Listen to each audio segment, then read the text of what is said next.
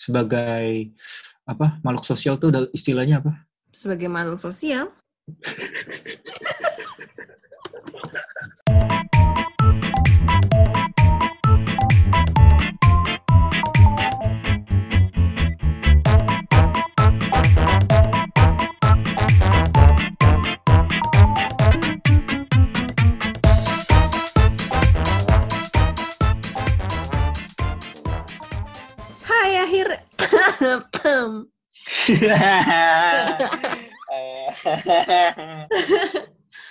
Hai akhirnya kita balik lagi um, Tech Podcast. Akhirnya kita um, udah berapa minggu nggak ketemu juga sih dan akhirnya kita sempetin buat ngobrol um, ngisi podcast lagi tapi masih dengan format yang berbeda. Mungkin kalau minggu lalu kita pakai itu ya, kita kayak ngerekam masing-masing tapi kok kayak gini kita pakai teknologi nih yang lain lagi buat biar bisa ngobrol bareng walaupun kita jauh-jauhan, ya nggak sih? Ya betul. Karena kondisinya emang semakin apa ya?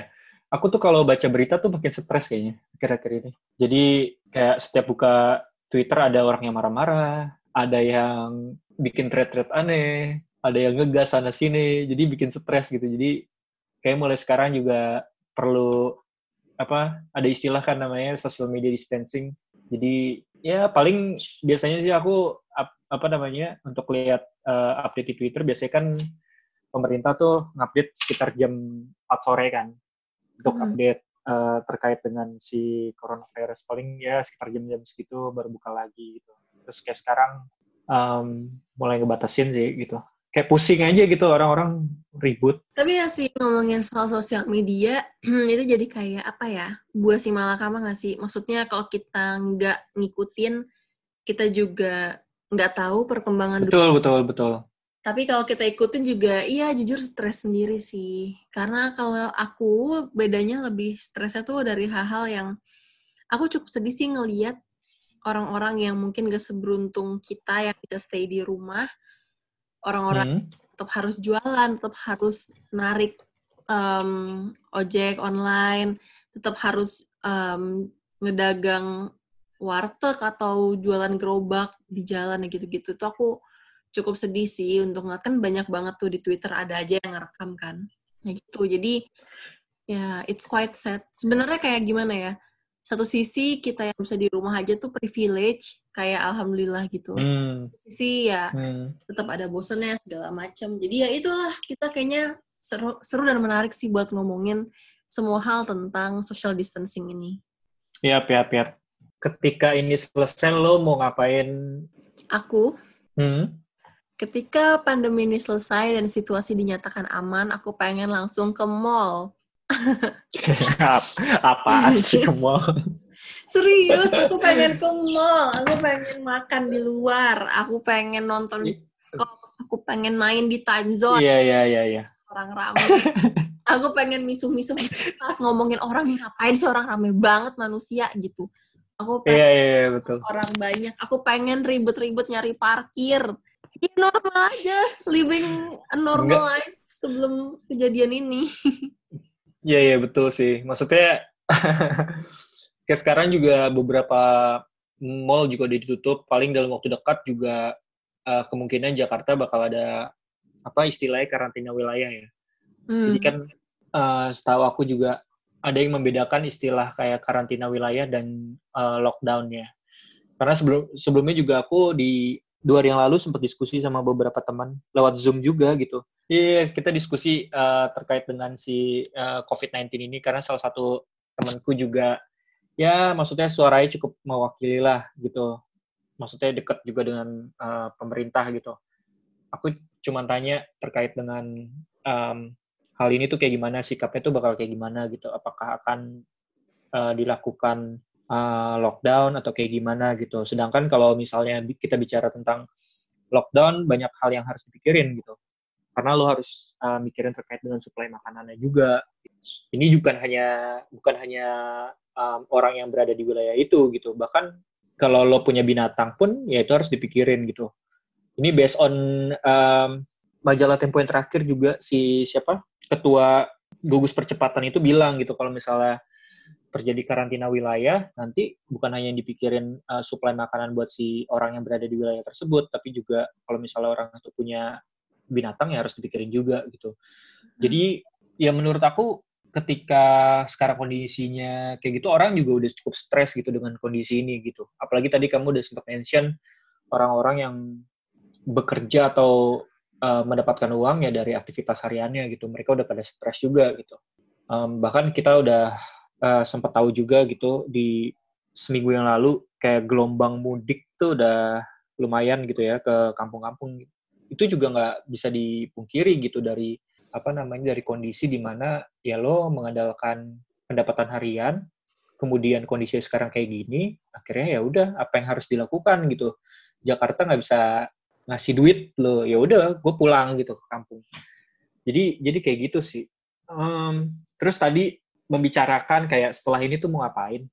Um, ketika udah selesai mungkin ya banyak orang juga yang jawabannya se sespontan kamu gitu kayak ya gue mau pengen ke mall atau mau ngapain ya maksudnya sesuai dengan daily activity-nya aja kali ya. Maksudnya hmm. orang yang kantoran, kantoran, orang yang uh, apa berdagang, berdagang lagi apa segala macam. Sebenarnya nggak ada yang ngebedain sih. Yang ngebedain ya paling adaptasinya aja sih. Orang mungkin uh, akan aware terhadap uh, kesehatan setelah peristiwa ini gitu. Iya, lebih menjaga personal hygiene. Iya, iya, iya. Hal-hal kayak gitu tuh kayaknya orang udah cukup aware gitu. Jadi campaign terhadap uh, gimana cara kita ngejaga kesehatan untuk setelah corona ini kayaknya harusnya lebih mudah sih gitu. Jadi momentum itu yang harus dimanfaatin dimanfaatin sama pemerintah juga. Ya, ya begitulah gitu kondisinya. Kayak sekarang kayak orang udah wait and see gitu apa yang bakal dilakuin. Kalau untuk hari ini aku nggak tahu nih update-nya gimana ya. Tahu nggak ada ada update apa ya hari ini? Oke, okay, kita bisa cari sih. Tapi in the meantime sambil um, yeah, iya. update-nya, yeah kayak sebenarnya yang harus dipikirin juga adalah setelah ini, setelah misalnya corona reda gitu ya, hmm. um, yang paling penting adalah mengembalikan ekonomi sih. Kita tahu lah um, corona tuh lumayan berdampak sama ekonomi dunia gitu, nggak cuma negara tapi dunia yang sekarang ya dolarnya yes, yes. hampir kayak zaman Orde Baru 98 kemarin gitu. Dan mungkin hmm. yang kerja kantoran um, mungkin nggak terlalu deg-degan, tapi gimana yang justru pelaku usahanya, pemilik usahanya, mulai dari yang makro sampai Betul. yang mikro yang aku sebutin tadi, gimana cara mereka ngembaliin um, penghasilan seperti yang sebelum corona atau bahkan bisa lebih baik lagi itu juga PR sebenarnya. Hmm. Even ya itu, maksudnya perusahaan-perusahaan yang kita anggap uh, cukup stabil selama ini, ketika um, di dalam kondisi gini ya suffering juga gitu ketika misalnya aspek supply and demand-nya juga nggak ketemu gitu. Kalau dalam bisnis kan gitu doang kan berpikirnya supply and demand gitu ketika supply-nya apa namanya berkurang otomatis lo nggak bisa memenuhi demand-nya kan gitu. Mm -hmm. Ketika supply berlebih pun ternyata demand yang nggak ada ya lo ekonomi juga nggak jalan gitu. Jadi menurut aku um, penting juga dipikirin sih maksudnya kayak mengembalikan uh, perekonomian tadi gitu. Um, misalnya kayak kemarin temen aku tiba-tiba kayak um, nge-share sesuatu gitu ya. Nge-share sesuatu terus kayak akhirnya muncul diskusi lagi gitu. Dia bilang kayak eh um, temennya istri gua ada yang nge menggadaikan apa ya SK terus cair sekitar berapa ya sekitar 300 juta. Pokoknya salah satu temennya itu uh, pokoknya teman istrinya itu dia kerja di BUMN gitu mm-hmm. ya aku cuman bilang gitu um, dari kita kesampingin dulu dari sisi jaminan apa segala macam gitu ya. Apakah itu uh, bisa atau enggak? Kayak misalnya SK pensiunan itu bisa dijadikan jaminan. Gitu. Kalau mungkin yang SK BUMN, um, aku nggak tahu. Aku cuma bilang ya, ya mungkin aja bisa gitu. Itu dijadikan jaminan gitu. Kalau misalnya uh, bank itu jadi sebagai bank yang melayani uh, transaksi si BUMN itu juga gitu. Hmm. Itu bisa dimungkinkan gitu. Tapi di luar itu adalah um, dalam kondisi kayak gini tuh ada kesulitan di mana dari sisi bank misalnya ya, otomatis uh, banyak poten atau potensi kredit macet tuh banyak gitu. Hmm. Potensi kredit macet banyak ketika misalnya usaha nggak jalan dalam dua atau tiga bulan, otomatis uh, dari sisi bank berpikir kan, oh iya, gimana nih uh, debitur gua gitu untuk bayar utang segala macam. Yang dilakukan bank adalah ya dia bakal restrukturisasi atau ya tadi memperpanjang si uh, atau tenor si pinjaman itu sendiri atau juga um, relaksasinya adalah penghapusan denda ketika misalnya ada denda gitu nantinya. Itu yang dikhawatirkan kan. Maksudnya dari sisi bank juga mereka uh, berpikir gitu kayak bisnis bank kan salah satunya itu kan penyaluran kredit mm. jadi misalnya ya mungkin aja ketika tadi kok bisa cair dalam kondisi kayak gini bla bla bla ya mungkin. Karena dari sisi bank juga mereka nyari gitu. Bisnis utamanya adalah kredit gitu. Ketika ada yang mau minjem duit segitu dengan potensi risk yang tinggi juga dia bakal cairin gitu. Artinya ketika potensi potensi kredit macet di depan uh, itu tinggi mau nggak mau lo harus ningkatin kredit kredit baru kayak gitu. Jadi kondisinya adalah kayak gitu tapi yang aku tahu juga kan memang pemerintah mengeluarkan ini ya skema kebijakan untuk kelonggaran kredit karena menghadapi COVID. Ya, ya, ya. Hmm. Itu juga salah satu ya, itu kabar ya, baik kali itu ya. salah satu cara yang panik. ya itu salah satu cara juga dari uh, pemerintah untuk ngatasin ini. Ngerinya ketika nggak ada relaksasi atau kebijakan seperti itu, ya banyak bank juga mereka suffering lah gitu. Kredit macet bakal tinggi segala macam. Mm -mm ekonomi nggak jalan kayak gitu gitulah pokoknya. Ya itu yang paling membahayakan sih. Tapi tadi by the way, betul betul. Sebelum ngomongin ini, kita juga pengen tadi nanya, um, bukan nanya, maksudnya kayak ngebahas update-nya sekarang udah berapa sih? Kita kan ini ngerekam per tanggal 30 Maret ya. Um, pertanggal yes. 30 Maret itu Indonesia sendiri udah dikonfirmasi 1.414 orang yang positif corona dengan persenta bukan persentase dengan total 75 orang yang sembuh dan yang meninggal 122. Yang paling mengkhawatirkan dari semua ini adalah um, banyak um, apa ya maksudnya jauh lebih banyak yang meninggal daripada yang sembuh benar-benar lebih dari setengahnya gitu. Maksudnya concerning banget di Indonesia tepatnya gimana orang-orang yang mungkin kena tapi nggak tertangani?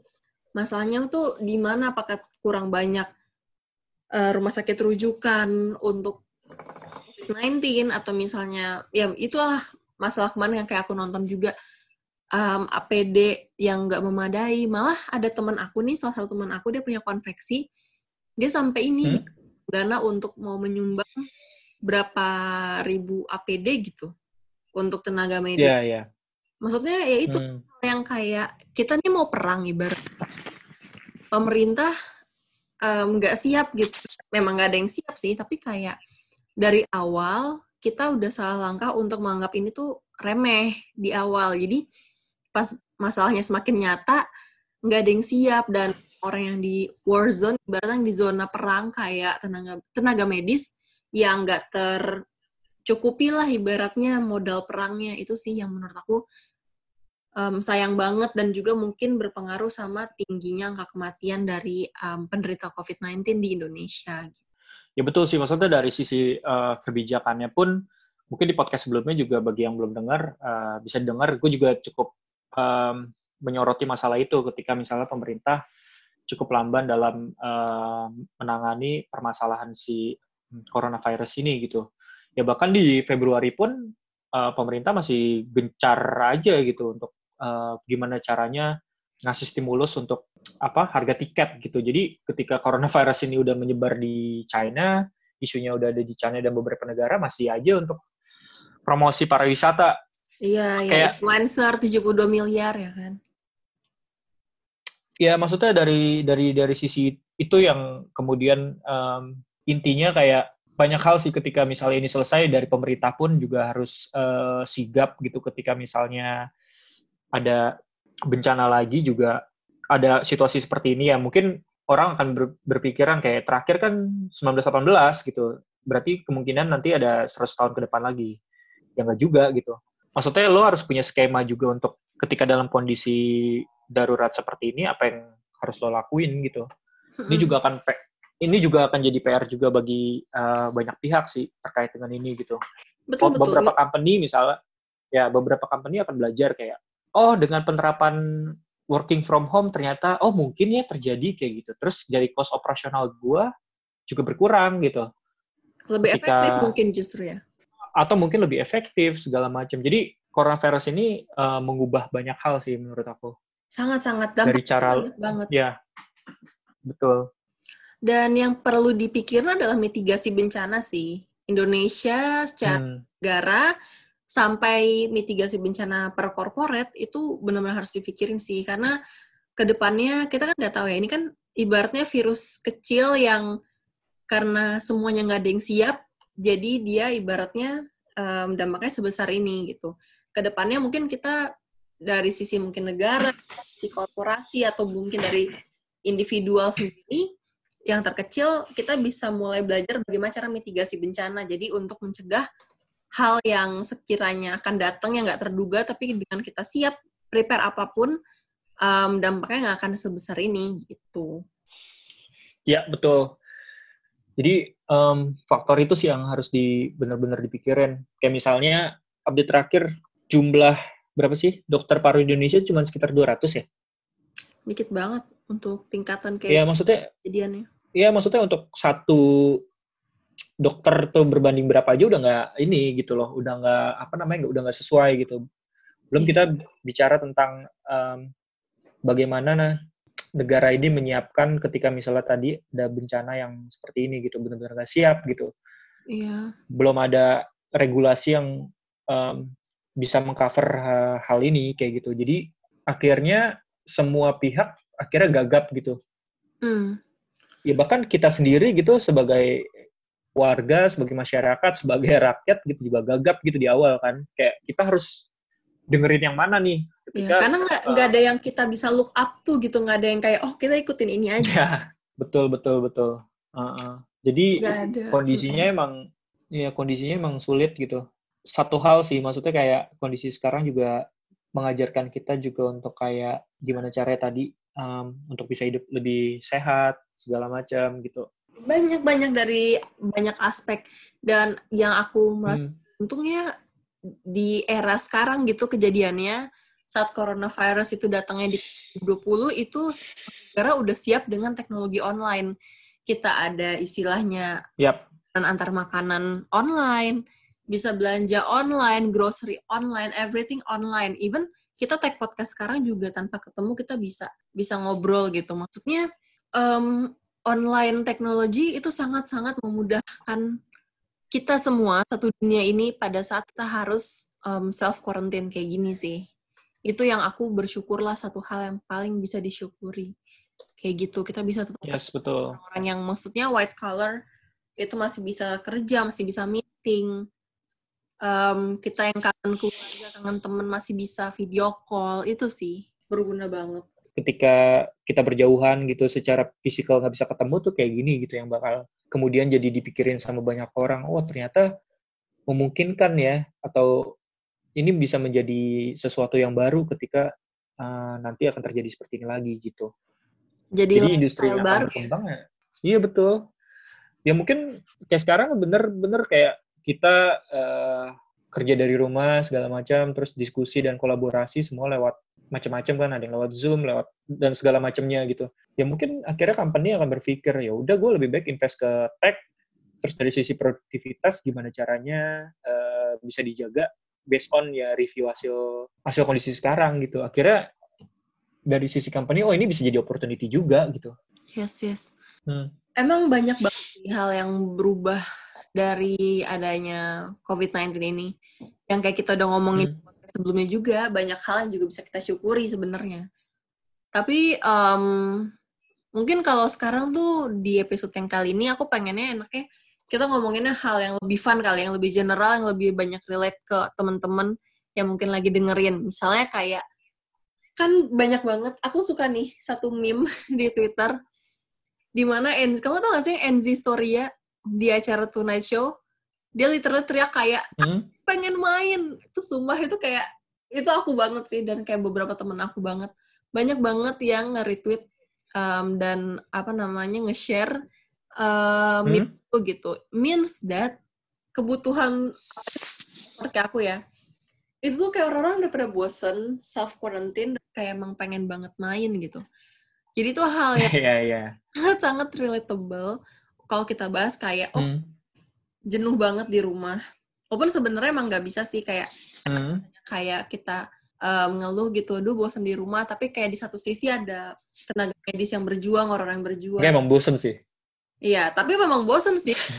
Kadang tuh aku juga suka pusing ngeliat social justice warrior yang di yang di Twitter tuh kayak di saat kalian mengeluh gitu ada tapi kayak ya, uh, frankly speaking emang bosen bosenin gitu apalagi buat Enggak memang bosen gitu. buat kita Kayak, yang Apa suka main. salahnya? Apa salahnya gitu untuk kayak mengeluh sih menurut iya iya iya iya ya biasalah kalau orang-orang SJW kan kayak gitu aja nggak sih Eh, kayak hashtag no judge but anyway kalau misalnya Nindu kita kan udah masuk minggu ketiga ya buat karantina kayak gini Yes. Ini kegiatan yang tadinya kamu apa aja kegiatan tadinya kamu nggak lakuin sebelum adanya Hmm. karantina ini. Tapi sekarang di rumah jadi kamu Hmm. sering lakuin Em, pertama adalah em, waktu di jalan tuh bisa dipakai untuk hal produktif sih menurut aku. Gitu kayak untuk persiapan untuk kerja. Terus em, waktu yang lo habiskan untuk di jalan pulang dan pergi gitu. Beberapa orang mungkin menghabiskan kerja di Jakarta di perjalanan sendiri bisa 3 sampai 4 jam gitu kan itu eh, bisa dipakai hal-hal produktif gitu kalau dari aku sendiri sih yang benar-benar bisa berubah adalah kayak sekitar satu tahunan terakhir tuh aku cukup eh, suffer untuk baca buku gitu. Maksudnya suffer tuh dalam artian ketika lo udah di weekend tuh lo udah nggak ada motivasi lagi untuk baca buku gitu karena Senin sampai Jumat lo udah terlalu capek untuk untuk apa namanya untuk kerja gitu. Jadi kayak Sabtu Minggu untuk kayak istirahat aja, pure istirahat gitu. Kayak sekarang untuk di ketika kerja di rumah gitu ya, tiga bulan yang paling kelihatan adalah bisa baca buku. Tiga minggu. Waktu baca buku tuh ada ya tiga tiga minggu ya. Emang tuh dibilang apa? Tiga bulan. Lama banget. Oke. Ya, ya, ya. tiga minggu. Waktu yang bisa dipakai adalah sama aku sendiri. Yang aku paling berasa ya baca buku ada waktunya. Terus juga em, ambil online course itu juga ada waktunya gitu bisa dipikirin. Apalagi kayak bagi lo semua yang belum aware gitu kalau misalnya ada beberapa online course yang ngasih free dalam kondisi seperti ini ya lebih baik lo manfaatin sih gitu. Selain lo eh, apa namanya memanfaatkan akses Pornhub premium ya. Bisa nggak sih Du bisa nggak sih? apa sih? No way. Iya lo ini bagi lo ya- bagi bagi lo yang belum tahu semuanya Pornhub premium tuh lagi ngasih free access. Thanks for sharing. Seluruh dunia gitu. Maksudnya kayak Coursera, terus juga Udemy kemarin sempat ngasih uh, free course. Juga. Academy also. Ada beberapa, ya ada beberapa yang lainnya juga sempat Mm-mm. ngasih. Terus juga um, Kompas cetak juga ngasih free.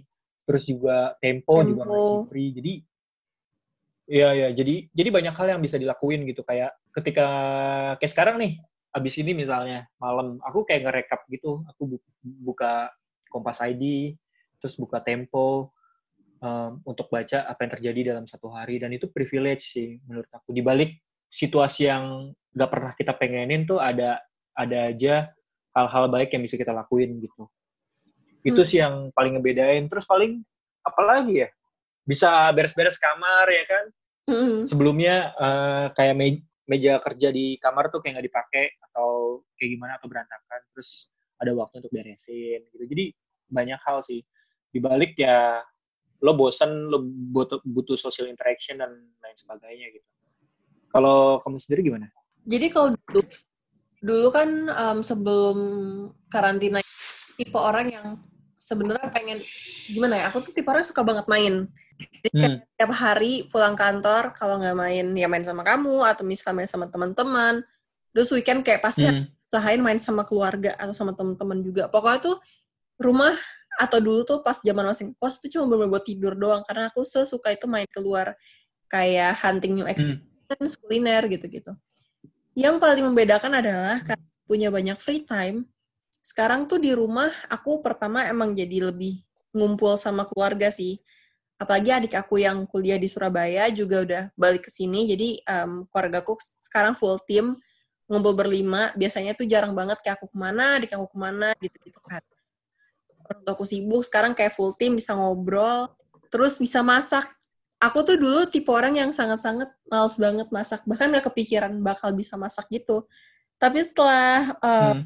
karantina ini mulai dari pertama satu resep jadi nggak bisa masak juga eh satu resep berhasil terus dua resep berhasil hmm. lo tuh kayak tiap hari hmm. masak terus gitu karena kayak maksudnya jadi kayak ada things yang oh ini nih menarik nih buat dikerjain terus tiap hari kayak gitu yes. terus hmm. mewarnai aku tuh punya coloring book gitu dulu tuh suka dulu pernah beli ya. cuma ngerasa kalau ada free time pengen ngisi aja tapi nggak pernah diisi-isi karena main mulu kan sekarang jadi kayak um, coloring kalau lagi nggak ada kerjaan terus aku jadi bisa update Kompasiana sama medium aku sih. Maksudnya aku kan Oke, okay. untuk nulis ya. Marketer, yes. Aku kan content marketer, jadi um, menulis juga hal yang selain aku hobi, itu juga um, part of the thing yang aku harus kuasai gitu, yang aku harus benar-benar um, pelajari terus dan harus praktek terus, kayak ngasah um, kemampuannya gitu buat kerja. Dan dengan banyaknya waktu ini lumayan banget sih kayak bisa lebih tenang untuk bisa banyakin tulisan. Karena as a writer paling males kalau kayak di tempat rame gitu kerja. Bisa di kantor deh. Terus kayak banyak distraksi banyak yang ngobrol tuh sulit banget buat nyelesain satu tulisan gitu. Tapi kalau semenjak karantina kayak gini nulis tuh kayak ya udah maksudnya lebih cepet aja karena lebih nggak banyak distraksi gitu. Gitu sih itu kayak ya, betul. jadi kayak uh, ada aktivitas baru yang ya kayak tadi um, sebelumnya mungkin kamu juga aktif nulis terus ketika udah sibuk dengan apa daily activity kerja apa segala macam udah nggak pegang. Terus dengan kondisi sekarang kayak look up lagi kayak activity apa lagi yang pengen gue lakuin ya gitu. Atau dulu sering ngapain terus akhirnya dilakuin lagi gitu. Jadi sama kayak aku juga kayak gitu gitu. Ketika sebelumnya ngerasa kayak ini excuses aja sih ngerasa kayak nggak punya waktu untuk baca kayak sekarang udah mulai ada lagi gitu dan ngeliat lagi untuk kayak mana buku-buku um, yang belum selesai sebelumnya. Jadi kayak gitu sih. Yes yes. Sebenarnya emang plus minus sih. Aku bahkan kemarin sempat nulis um, salah satu hmm. Kompasiana kayak aku tuh nulis hmm. work from home tuh blessing in disguise buat pekerja gak sih? Kayak sebenarnya tuh in my case ya yeah, it's actually blessing in disguise gitu. Karena um, ya nggak ada yang mau kondisi kayak gini. Tapi ternyata cukup menyenangkan at some point gitu. Tapi kalau misalnya ngomongin dari sisi social life hmm.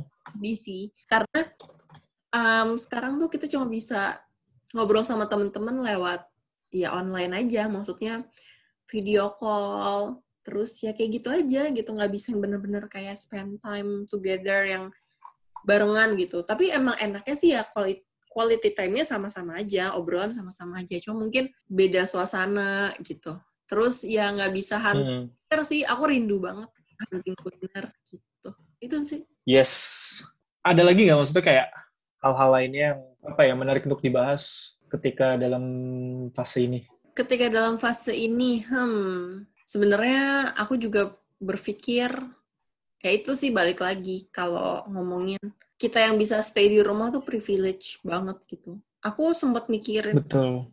Kemarin itu kan ada sampai delapan tenaga medis ya. Delapan dokter yang meninggal dunia karena COVID-19. Itu wow. hmm. super sedih dan super concerning sih. Kalau misalnya orang-orang yang di garda terdepan itu hilang semua, meninggal, kayak gini, Eh, nggak uh, tertangani aduh itu kayaknya maksudnya it's a big loss for the nation juga sih gitu mereka tuh pahlawan-pahlawan ini hmm. ya gugur di medan perang gitu dan negara sebenarnya tuh paling bisa ngandelin mereka sekarang. Kita kita sebenarnya bergantung sama tenaga medis dan juga sama orang-orang yang di rumah aja gitu. Maksudnya kita juga ini adalah bentuk kontribusi. Kayak kapan lagi kita bisa kontribusi sama negara cuma kayak ya udah diem di rumah aja gitu. Gitu. Tapi ya sadly sadly um, kapan lagi kontribusi ke negara cuma rebahan ya? Cuma rebahan betul, tapi kayak sadly um, tenaga medis kita nggak bisa, nggak ada yang bisa kayak gitu, nggak ada yang bisa kayak oke okay, di rumah aja, kayak masak, kayak baca, nggak nggak bisa gitu. Jadi ya aku tuh mikir sih, aku seneng ngeliat beberapa donasi kayak open donation dari yang mulai kecil-kecilan kayak temanku kemarin sampai yang sebesar kayak kita bisa.com itu banyak banget yang oke okay, kalau kita ada kelebihan rezeki ayo kita sumbang buat misalnya APD buat kayak alat um, apalah misalnya untuk rapid test ya untuk misalnya ngebantu ya. banyak orang segala macam itu sih maksudnya tapi sebenarnya uh, sebenarnya sebenarnya sih kalau dari aku ya ketika dalam kondisi kayak gini tadi udah di sempat dimention ada 8 orang tenaga medis atau dokter yang meninggal dalam kondisi kayak gini berarti kan hmm. ibaratnya lo disuruh perang tapi lo nggak dikasih senjata gitu untuk Iya itu sih untuk berperang gitu itu sih jadi kayak ya fokusin sih menurut aku ya di APD maksudnya untuk tenaga medisnya sih dibanding hal-hal lainnya gitu. Maksudnya kalau dari sisi masyarakat ya udah cukup aware sih uh, terkait dengan si corona ini gitu. Kayak orang udah nggak rame-rame lagi untuk nyari masker apa segala macam. Ya fasenya kan udah udah berbeda gitu. Kayak di awal nggak juga. nyari atau masih? Masih masih. Maksudnya panik eh, panic buying eh, um, di beberapa titik masih terjadi teman-teman aku cerita dan um, atasan aku di kantor kan dia um, daerah kosan di Setiabudi itu dia juga ngomong barusan hari ini dia cerita concerning banget di daerah Setiabudi itu mereka masih banyak orang-orang yang nongkrong-nongkrong gitu. Hmm. Padahal hmm. um, Setiabudi. Jakarta hmm. Selatan tuh udah red zone loh. Tapi masih banyak yang yes. masih banyak yang ngumpul, yang nongkrong. Nah itu sih maksudnya banyak banyak orang Indonesia yang udah aware soal social distancing, tapi lebih banyak lagi yang nggak aware. Ya ya ya betul. Itu PR itu banget sih. Ya, itu yang mengkhawatirkan sih. Tapi ya kondisi Jakarta juga yang emang udah padat penduduk, iya. udah nggak sebenarnya udah nggak cocok untuk ditinggali. Ketika lo punya apa namanya punya negara dengan satu kota itu menjadi pusat pemerintahan dan pusat bisnis kan itu udah nggak make sense sih sebenarnya. Gitu. Jadi uh, kepadatan penduduk dan lain-lain belum lagi kayak tingkat pemahaman orang itu udah beda-beda gitu. Jadi sebenarnya yeah nggak nggak perlu kaget juga dengan kondisi kayak gitu dan itu mungkin banget terjadi gitu ketika tingkat awarenessnya um, udah meningkat aja atau enggak udah mencapai kayak 60 sampai 70 persen aja itu udah bagus sih menurut aku jadi kita nggak bisa juga untuk kemudian um, selain misalnya uh, negara memiliki kayak kebijakan kayak nanti misalnya menerapkan kayak karantina wilayah uh, ada punishment kayak misalnya masih ada yang seperti itu yang keluar rumah apa segala macam kayak misalnya di Italia kan kalau keluar rumah tanpa izin kan didenda gitu kan. Mm-hmm. Jadi enforcement enforcementnya itu ya harus dari negara sih kalau dalam kondisi seperti ini gitu. Suka atau nggak suka gitu. Aku sih sebenarnya nggak terlalu suka ketika ini terlalu negara tuh terlalu masuk dalam kondisi seperti ini. Tapi untuk situasi yang emang harus di darurat seperti ini ya mau nggak mau harus dilakuin sih kayak gitu. Yes yes yes.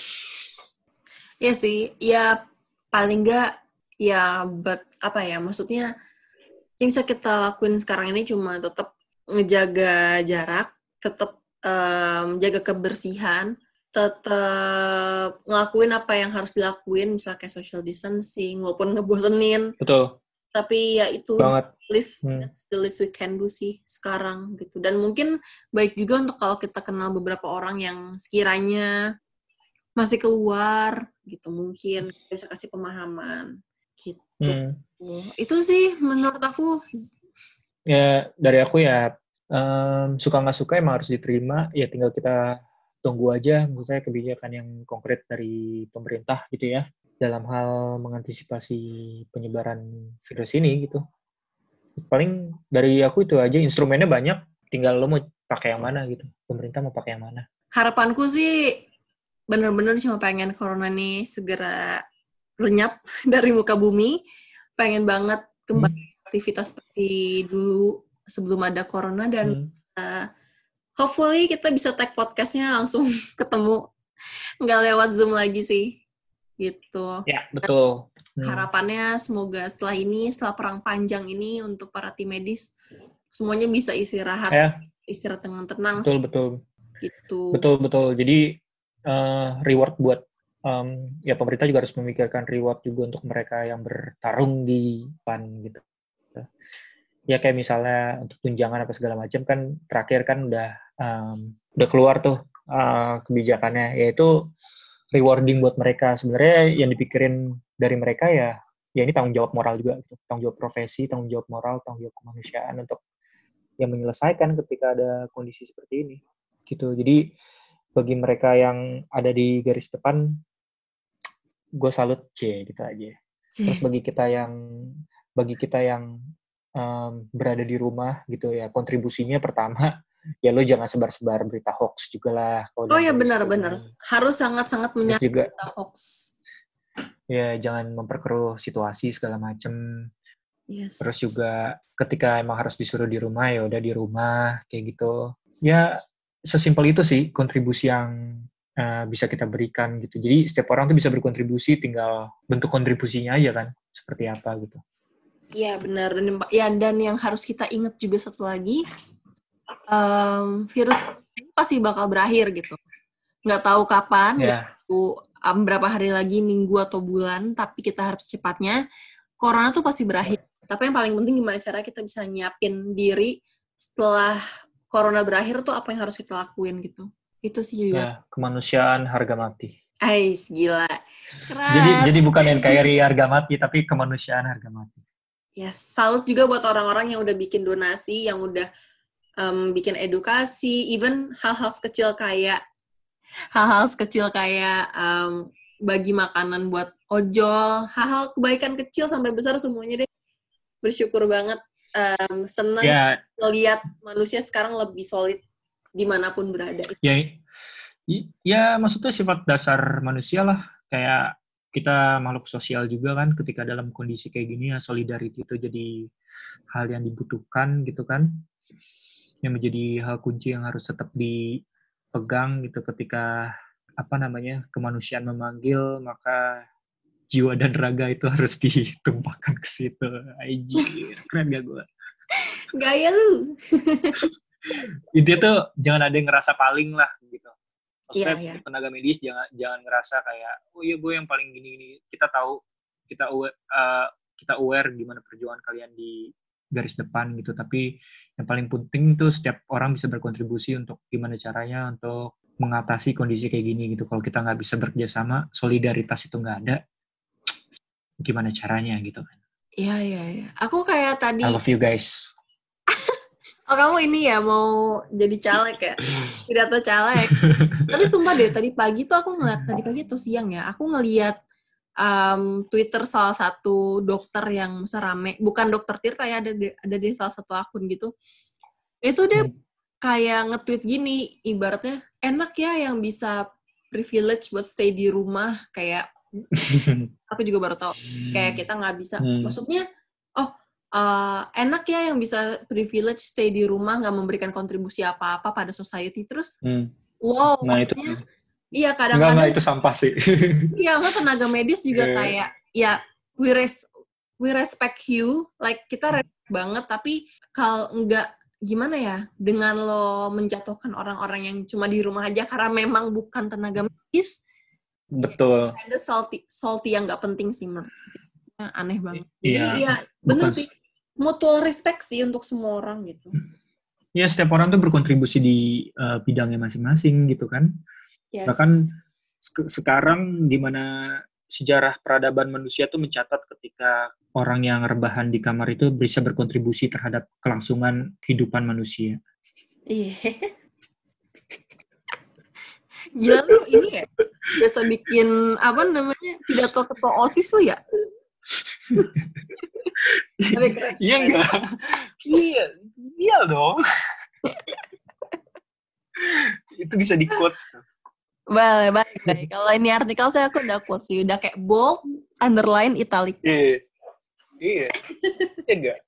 Hmm, baik, baik. Jadi ya jangan ada yang ngerasa paling lah. Setiap orang tuh berkontribusi di uh, areanya masing-masing. Itu ya, aja ya. sih. Dan ya Terus saling kalau respect. misalnya misalnya sadar. lo lihat ada temen lo nge-share chat dia ngasih makanan ke ojek online, jangan dijulitin. Temen aku kemarin Ya. Tuh terus nge-share lagi kayaknya dia apparently di bikin gitu sama temennya. Maksudnya aku kayak sekarang tuh saatnya kita kayak berbuat baik aja. Ini tuh kayak ada wabah mematikan yang kita nggak lihat wujudnya. Kayak we could Hmm. time, kita nggak tahu kapan.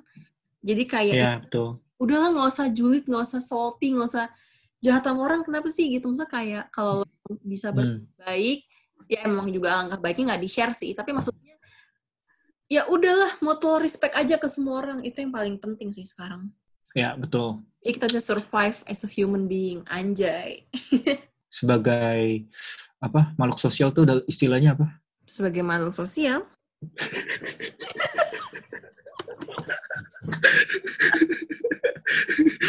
Oke, jadi di bagian ini nanti aku pindahin ke depan untuk podcastnya. boleh boleh karena absurd.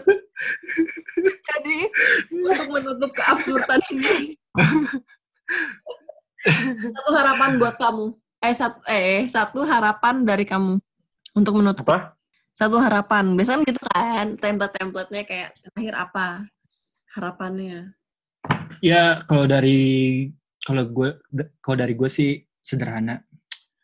Cinta Fitri bisa berakhir, tapi kemanusiaan tidak akan ada akhirnya. Keren nggak?